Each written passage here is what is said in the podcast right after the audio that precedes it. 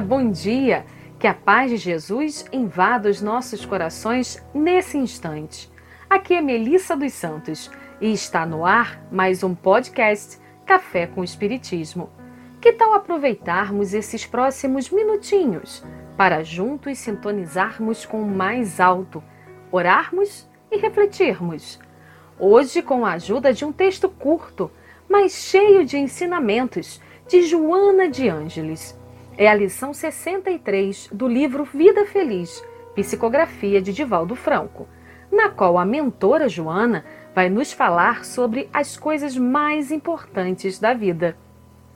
Respire fundo, se concentre e vamos juntos em mais essa reflexão na mensagem, Joana nos diz o seguinte: As coisas mais importantes da vida somente são valorizadas depois que passam ou se perdem.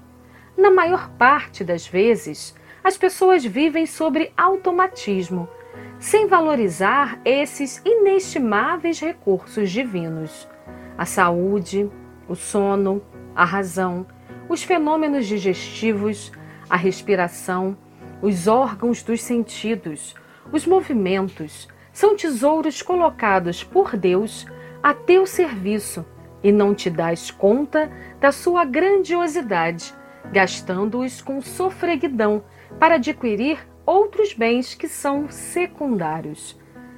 Para a pensar no significado de cada um desses dons e resguarda-os dos fatores que os consomem importante mensagem de Joana de Ângeles, que ainda nos traz uma orientação no final. E como somos obedientes, vamos segui-la, analisando o significado de cada uma das bênçãos divinas lembradas por ela no texto. A começar pela saúde.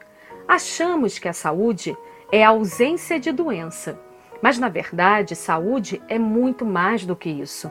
A Organização Mundial de Saúde, a OMS, por exemplo, define saúde como um estado de completo bem-estar físico, mental e social, e não somente ausência de afecções e enfermidades. Então, saúde é muito mais como encaramos uma determinada situação, e nisso pode ser até uma doença, do que a própria situação em si. Em cima desse contexto da OMS, a resposta à pergunta 927 do Livro dos Espíritos ganha outro significado. Dizem os Espíritos: verdadeiramente infeliz o homem só o é quando sofre da falta do necessário à vida e à saúde do corpo. E nesse aspecto, sabemos que Deus nos concede a cada segundo as ferramentas necessárias para objetivarmos nosso bem-estar físico, mental e social.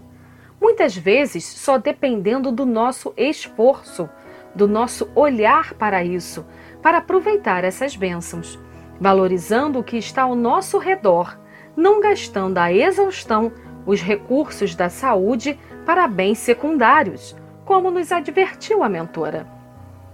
Mas Joana vai além. Ela reforça a importância do sono muitas vezes negligenciado por nós. E a doutrina espírita, no Livro dos Espíritos, nos esclarece que o sono liberta a alma parcialmente do corpo. E é muitas vezes nesse momento, quando nós estamos conectados com o bem, que aprendemos mais diretamente com a espiritualidade amiga, trabalhamos e até em alguns casos temos aqueles reencontros com entes queridos que partiram antes de nós e acordamos com as recordações doces de sonhos que acalentam a nossa saudade. E o que falar da razão, da nossa capacidade de raciocínio, de distinguirmos o mal e o bem, o bom uso do livre-arbítrio? E aqui, lembrando André Luiz, que diz: se você já possui duas semanas de conhecimento cristão, sabe a saciedade o que fazer e o que dizer da maravilha do corpo humano?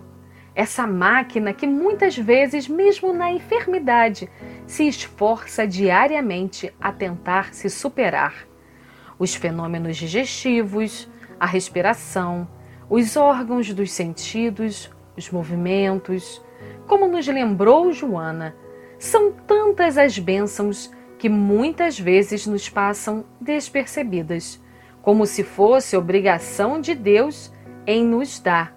Mas, na verdade, são presentes que custamos a dar valor.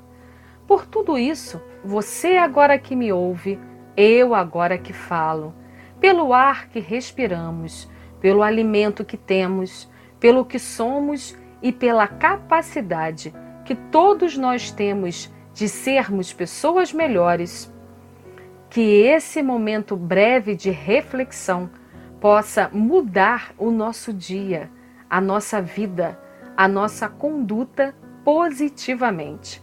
Que essa mensagem venha como uma injeção de ânimo, de vontade de vencer, de lutar, de alcançar, de valorizar que possa reforçar as coisas mais importantes que estão em nós mesmos e que fazem parte do nosso viver diário, e que, conscientes disso, possamos encher os nossos corações de gratidão e, juntos em pensamento a Deus, Pai Criador de bondade e misericórdia, possamos agradecer, agradecer e agradecer pela beleza de todas essas bênçãos diárias e envoltos nessa vibração de gratidão, como também recomendou Joana de Ângeles nessa mensagem, possamos sempre pensar no significado de cada um desses dons e resguardá-los dos fatores que os consomem, cuidando da saúde do corpo, da mente e do espírito, no sentido mais complexo e amplo, para que possamos valorizar as coisas mais importantes da vida hoje e não depois que elas passarem ou se perderem. Que assim possa ser.